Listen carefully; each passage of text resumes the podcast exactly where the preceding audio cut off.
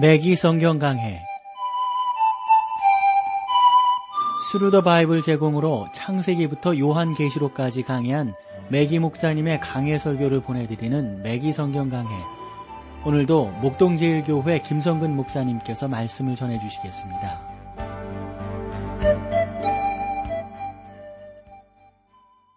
청자 네, 여러분 안녕하셨습니까? 맥기 성경 강해 자, 오늘도 여러분들을 호세아서로 모시겠는데 호세아서 오늘 보니까 17번째 시간이 되네요. 우리가 일반적으로 호세아서 앞부분 쭉 다루면서 이스라엘 백성들이 어떻게 하나님 앞에 범죄하였는가, 그 범죄한 백성들을 하나님이 어떻게 사랑하시는가, 그러나 하나님께서 범죄에 대해서는 나름대로 분명한 책임을 묻고 계심을 우리가 살펴본 바 있습니다. 그리고 하나님 앞에서 진정으로 하나님을 믿는다고 하는 것은 그분을 올바르게 인정하며 나아가는 삶을 사는 것이 분명 중요하다 하는 것들도 우리가 깨닫게 되는 것이죠. 10장 12절 말씀을 볼까요? 너희가 자기를 위하여 의를 심고 긍휼을 거두라. 지금이 곧 여호와를 찾을 때니 너희 묵은 땅을 기경하라.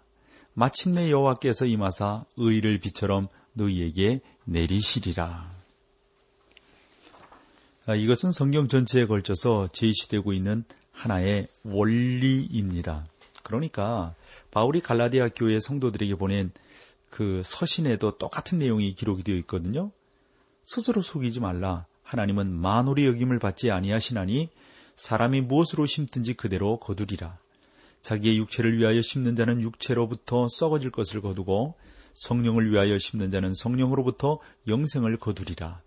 이게 갈라디아서 6장 7절 8절 말씀이란 말이죠. 호세아 선지자도 같은 의미의 말씀을 계속해서 강조하고 있어요. 이스라엘을 향해서 그들이 의를 심을 경우 반드시 자비를 거두게 될 것이라고 분명하게 말하고 있습니다.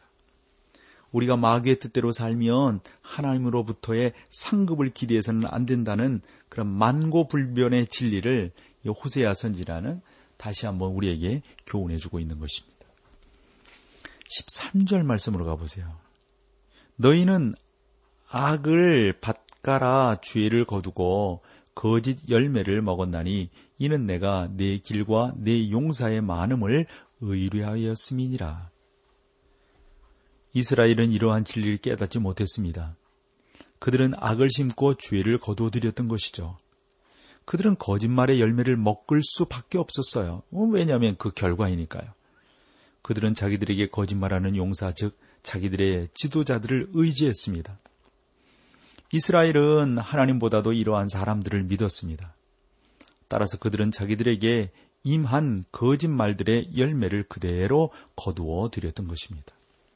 다니엘서에서 우리는 하나님께서 그들 위에 지극히 천한 자를 세우셨다는 사실을 우리가 읽어보게 됩니다. 사랑하는 여러분, 우리는 오늘날 여러분이 어느 뭐 예를 들어 세상에 정당을 지지하든지 뭐 어느 고향이든지 어느 학계를 나왔든지 이 상관이 없다고요. 죄악되고 하나님을 두려워하지 않는 사람들은 올바른 지도자를 결코 세울 수 없다는 사실을 우리가 알아야 합니다. 그것이 중요한 것이 아니고 그러니까 뭐 어느 학교 어느 뭐뭐 뭐 이런 것들이 중요한 것이 아니라 하나님을 온전히 믿지 않는 사람들은 진정으로 올바른 지도자를 세울 수 없다라고 하는 것 우리가 다시 한번 영적으로 바라볼 수 있어야 된다 하는 겁니다. 어, 따라서 거짓말쟁이는 반드시 거짓말쟁이를 자기들의 지도자로 세울 수밖에 없습니다. 음란한 자들은 음란한 사람을 지도자로 세울 것이고 강도는 강도를 자기들의 통치자로 세울 것입니다. 사랑하는 여러분, 그러므로 여러분이 세울 지도자에 대해 하나님을 원망해서는 안 되는 것입니다. 헬라에 이런 속담이 있어요. 신은 자신의 주사위를 얼마든지 바꿀 수 있다. 우리가 하나님과 도백을 하면 반드시 잃게 되어져 있지 않습니까? 하나님과 견주서 이길 사람이 누가 있어요? 만약에 여러분이 거짓말쟁이나 강간 또는 강도이면서 그것에 대한 대한 열매를 거두지 않을 수 있다고 생각했다면 꼭 들려주고 싶은 말씀이 있어요.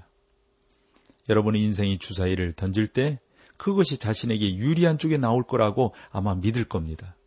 그런데 주사위를 미리 조작하신 하나님은 그것이 어떻게 나타날 것인지를 이미 알고 계시단 말이죠. 우리가 죄를 심으면 죄의 열매를 거둡니다. 우리는 그것을 절대 피할 수 없습니다. 따라서 만약에 여러분이 죄를 범하고도 그 결과를 피할, 피할 수 있다고 생각한다면 여러분은 하나님을 거짓말쟁이로 만들고 성경을 거짓된 책으로 만든다라고 볼 수밖에 없습니다. 사람들 중에는 자기가 죄를 범하고도 그것에 대한 증거를 받지 않았다고 생각하는 사람들이 여러분 꽤나 있잖아요. 이러한 사람들은 실제 실제 사실 하나님 그분은 분명히 다 하셨는데 지금 느끼지 못할 뿐인 거죠. 실제로 다 나타났는데 지금 깨닫지 못하고 있을 뿐이죠. 아니, 아기는 앞으로 넘어져도 자기가 왜 넘어졌는지를 모른다고 하잖아요.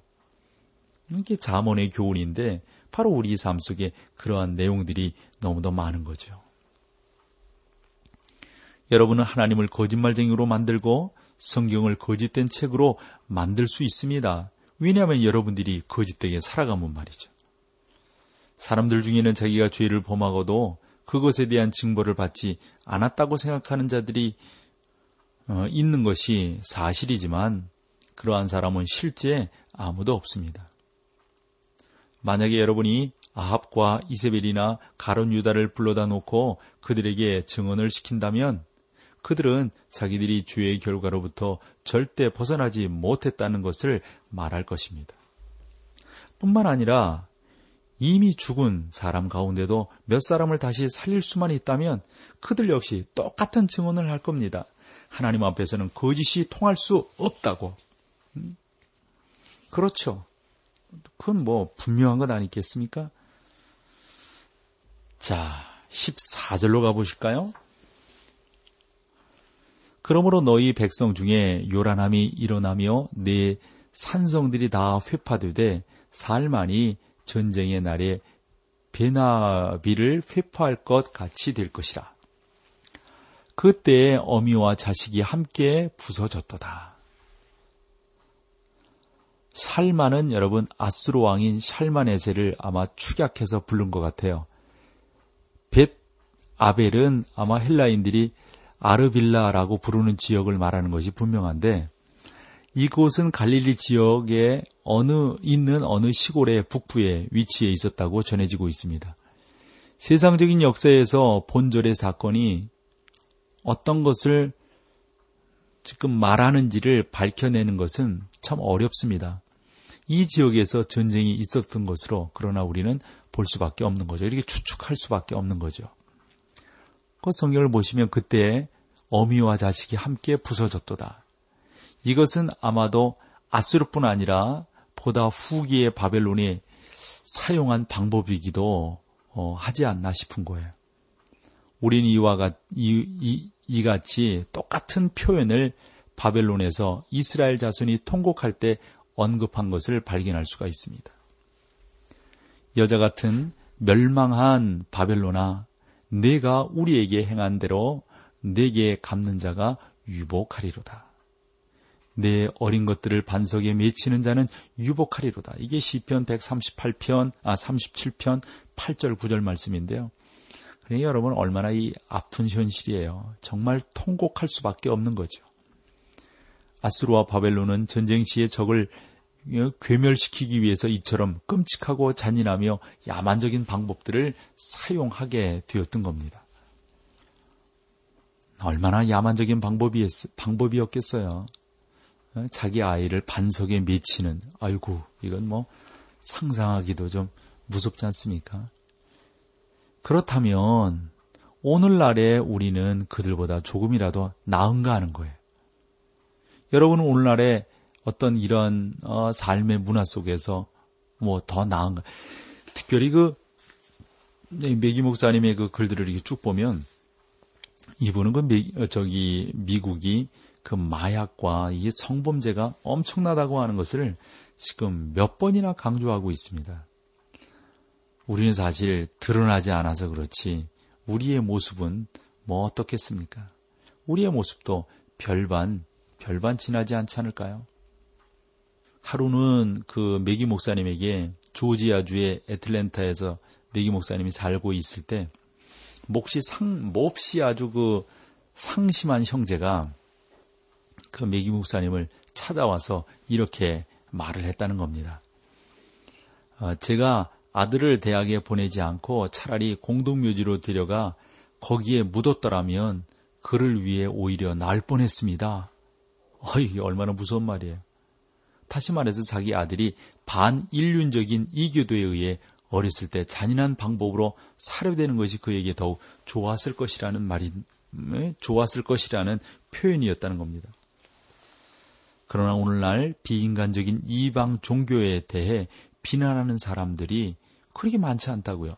뭐 예를 들어서 이단이 횡행하고 뭐 그래도 그런 사람들에 대해서 뭐 이단 이런 사람들이 원체 돈을 또 많이 쓰니까 그냥 넘어가지 않나 싶어요. 오히려 그것들 사이에 수용되고 나아가서는 호흥받기까지 하고 있음을 보게 됩니다. 자, 우리가 여기서 찬송 함께 하고 이제 11장으로 넘어가도록 하겠습니다.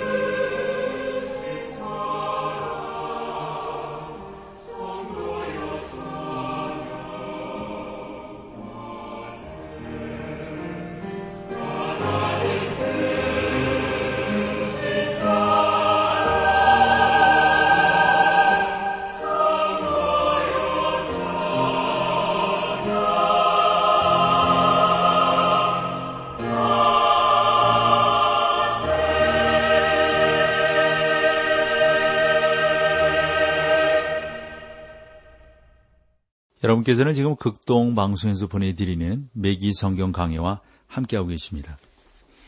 11장, 12장을 이제 우리가 보게 되는데 총 주제로 본다면 하나님께서 이스라엘을 심판하시되 버리시지는 않을 것이다 라는 주제예요.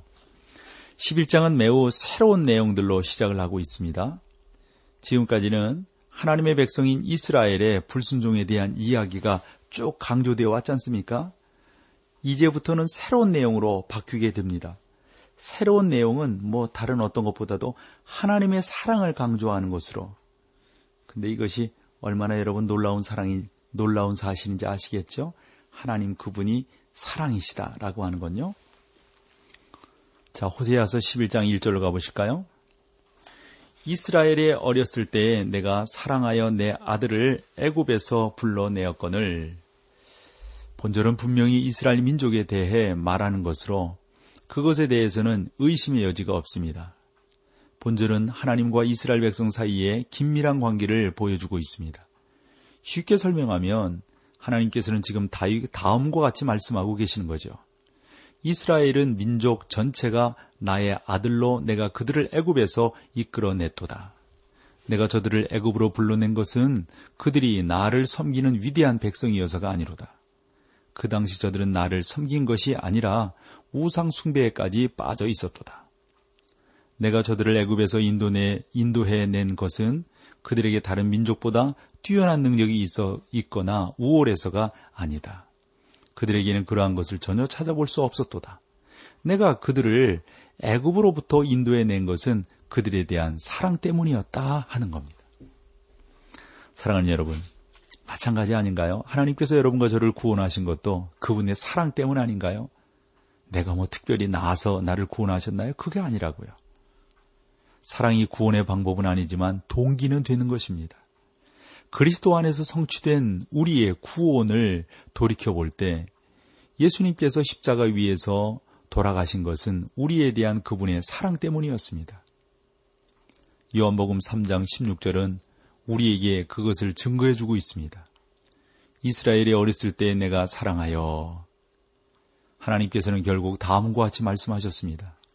내가 이스라엘을 애굽에서 인도해 낸 것은 그들에게 그럴 만한 자격이 있거나 그들의 공적 때문이 아니라 내가 그들을 사랑했기 때문이로다. 라는 말씀을 말이죠. 마태는 자신의 복음서에서 본절을 우리 주님 예수님께 대해 적용시키고 있습니다. 헤롯이 죽기까지 거기 있었으니 이는 주께서 선지자로 말씀하신 바 애굽에서 내 아들을 불렀다 함을 이루려 하심이니라. 이게 여러분 마태복음 2장 15절 말씀이거든요. 이것은 구약의 진술이 미래에도 적용될 수 있다는 사실을 보여주는 하나의 좋은 예라고 봅니다. 베들레헴에서 태어난 남자아이는 이스라엘 백성과 같은 음, 그러한 자였습니다. 다시 말해서 그는 이스라엘 자손이 되는 거죠. 오물가에서 예수님을 만난 사마리아 여인이 이런 사실을 알고 있었습니다. 예수님께 이렇게 말을 하잖아요. 사마리아 여자가 가로되 당신은 유대인으로서 어찌하여 사마리아 여자 나에게 물을 달라 하나이까 하니 이는 유대인이 사마리아인과 상종치 아니함이러라.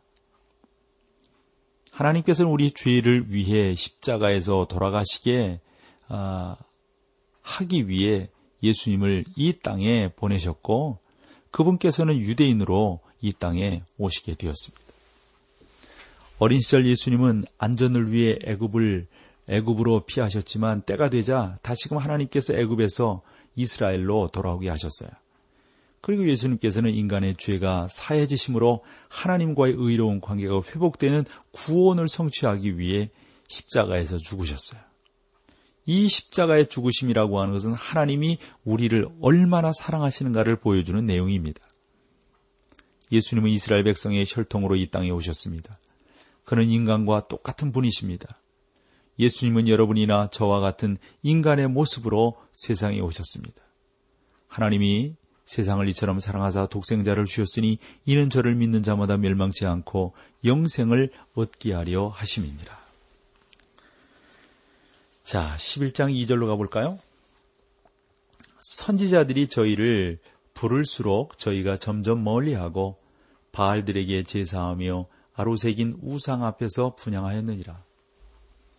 하나님께서는 가나안 족속과 다른 이방 족속들이 바알 신을 숭배하자 그들을 그 땅에서 추방시키셨어요. 그런데 시부리 민족도 그 땅에서 들어가자 바알 신을 섬기고 여러 신상을 이제 어, 나름대로 만들게 되었던 것입니다. 11장 3절입니다. 그러나 내가 에브라임에게 걸음을 가르치고 내 팔로 안을지라도 내가 저희를 고치는 줄을 저희가 알지 못하였도다. 하나님께서는 이스라엘을 여러 가지 모양으로 축복하셨는데 그러한 축복 가운데 하나는 그들을 온유하게 인도하셨다 하는 겁니다. 이게 큰 축복이죠. 4절 말씀을 볼까요? 내가 사람의 줄 곧 사랑의 줄로 저희를 이끌었고 저희에게 대하여 그 목전에서 멍해를 벗는 것 같이 되었으며 저희 앞에 먹을 것을 두었었노라. 하나님께서는 내가 저들로 억지로 나를 섬기게 하지 않았도다라고 말씀하셨습니다. 마찬가지로 하나님께서는 여러분에게도 어떤 것을 강요하지 않습니다. 많은 사람은 하나님께서 도대체 한 가지 방법만을 사용하시는 이유가 무엇일까? 하나님께서 그 외에 다른 방법도 있었는데 그것을 행하시지 않는 이유가 무엇일까? 라고 말을 합니다. 저도 하나님께서 많은 것들을 행하시지 않는 이유를 알 수 없습니다. 왜 그러신지 잘 모르죠. 하나님께서는 저에게 그것에 대한 이유를 전혀 말씀하지 않으셨으니까요. 하나님은 우주 만물을 지으시고 창조하신 분이십니다. 그러나 저는 땅 위에 있는 뭐, 뭐, 작은 피조물에 불과하지 않습니까? 따라서 저에게는 지혜가 부족합니다. 비록 제가 이것에 대해서 답변을 할 수는 없지만 한 가지 분명한 사실을 알고 있기 때문입니다. 그것은 하나님께서 우리에게 어떠한 것도 강요하지 않는다는 것입니다. 그분께서 우리에게 어, 매는 유일한 줄이 있다면 그것은 사랑의 줄인 것이죠. 그러므로 하나님께서는 이렇게 말씀하십니다. 나는 너희에게 재가를 씌우지 아니하노라. 나는 너희를 구속하지 아니하노라. 나는 너희에게 너희를 사랑한다는 말만을 하노라. 라고 말입니다. 사랑하는 형제 여러분. 하나님께서 오늘날도 여러분과 저에게 하시는 말씀은 우리를 사랑하신다는 사실입니다. 하나님께서는 당신의 아들로 하여금 하늘 보좌를 이 땅에 내려와 여러분의 마음 가운데 찾아오셨지만 그 앞에 서서 겸손히 볼지어다 내가 문 밖에 서서 두드리노니 라고 말씀하시며 노크하고 계십니다. 하나님께서는 지금 여러분의 마음 문 앞에 계신 거죠. 그분께서는 지금까지 그것을 부수고 우리의 마음 가운데 들어오신 적이 없습니다. 그분께서는 앞으로도 강제로 그것을 뚫고 들어오시지 않을 것입니다. 따라서 여러분들이 어, 여러분이 아, 그 하나님의 사랑에 대해서 응답하는 것 그것밖에 없다고 하는 사실을 어, 우리가 알아야 됩니다. 우리의 마음을 움직이는 데 있어서 지금까지 사랑보다 호소력이 큰 것이 또 있었나요? 없지요. 이것은 참 흥미있는 일이에요. 여러분 그 유명한 나폴레옹이 다음과 같은 말을 했다고 그래요. 샤를마니와 알렉산더 대왕 그 밖에 많은 장군들은 무력으로 제국을 세웠지만 예수 그리스도는 오늘날도 당신을 위해 목숨을 바칠 수 있는 수많은 사람을 갖고 있으되 사랑을 바탕으로 그러한 나라를 세워 나가신다라고 했다는 것이죠. 하나님께서 인간에게 호소하시는 유일한 방법은 사랑입니다. 그분께서 그 외에 다른 방법으로 어, 방법은 결코 사용하지 않으셨는가? 이것도 우리가 한번 알 필요가 있어요. 다른 것이 아닙니다. 하나님께서는 여러분을 심판하십니다. 그러나 사랑 이외의 다른 방법을 통해 여러분을 당신께 이끄시지는 않는다는 사실이죠. 사랑만이 우리의 마음을 움직이는 가장 강력한 힘을 갖고 있어요. 하나님께서는 사랑의 줄을 지금 우리를 구원하시기 위해서 사랑하고 어, 사용하고 계신 겁니다. 자, 오늘 여기까지 하고요. 다음 시간에 또 여러분들을 호세아서로 모시겠습니다. 고맙습니다. 맥기 성경 강해 지금까지 Thru the Bible 제공으로 창세기부터 요한계시록까지 강해한 매기 목사님의 강해 설교를 목동제일교회 김성근 목사님께서 전해주셨습니다. 이 시간 방송 들으시고 청취 소감을 보내주신 분께는 나침반 출판사에서 신앙서적을 보내드립니다. 청취 소감을 남겨주실 분들은 극동방송 홈페이지 매기 성경 강해로 들어오셔서 사연을 남겨주시거나 문자로 참여하실 분들은 한 통에 50원의 유료 문자 샵 1069, 샵 1069번으로 보내주시기 바랍니다. 매기 성경 강해 오늘 순서를 마칩니다.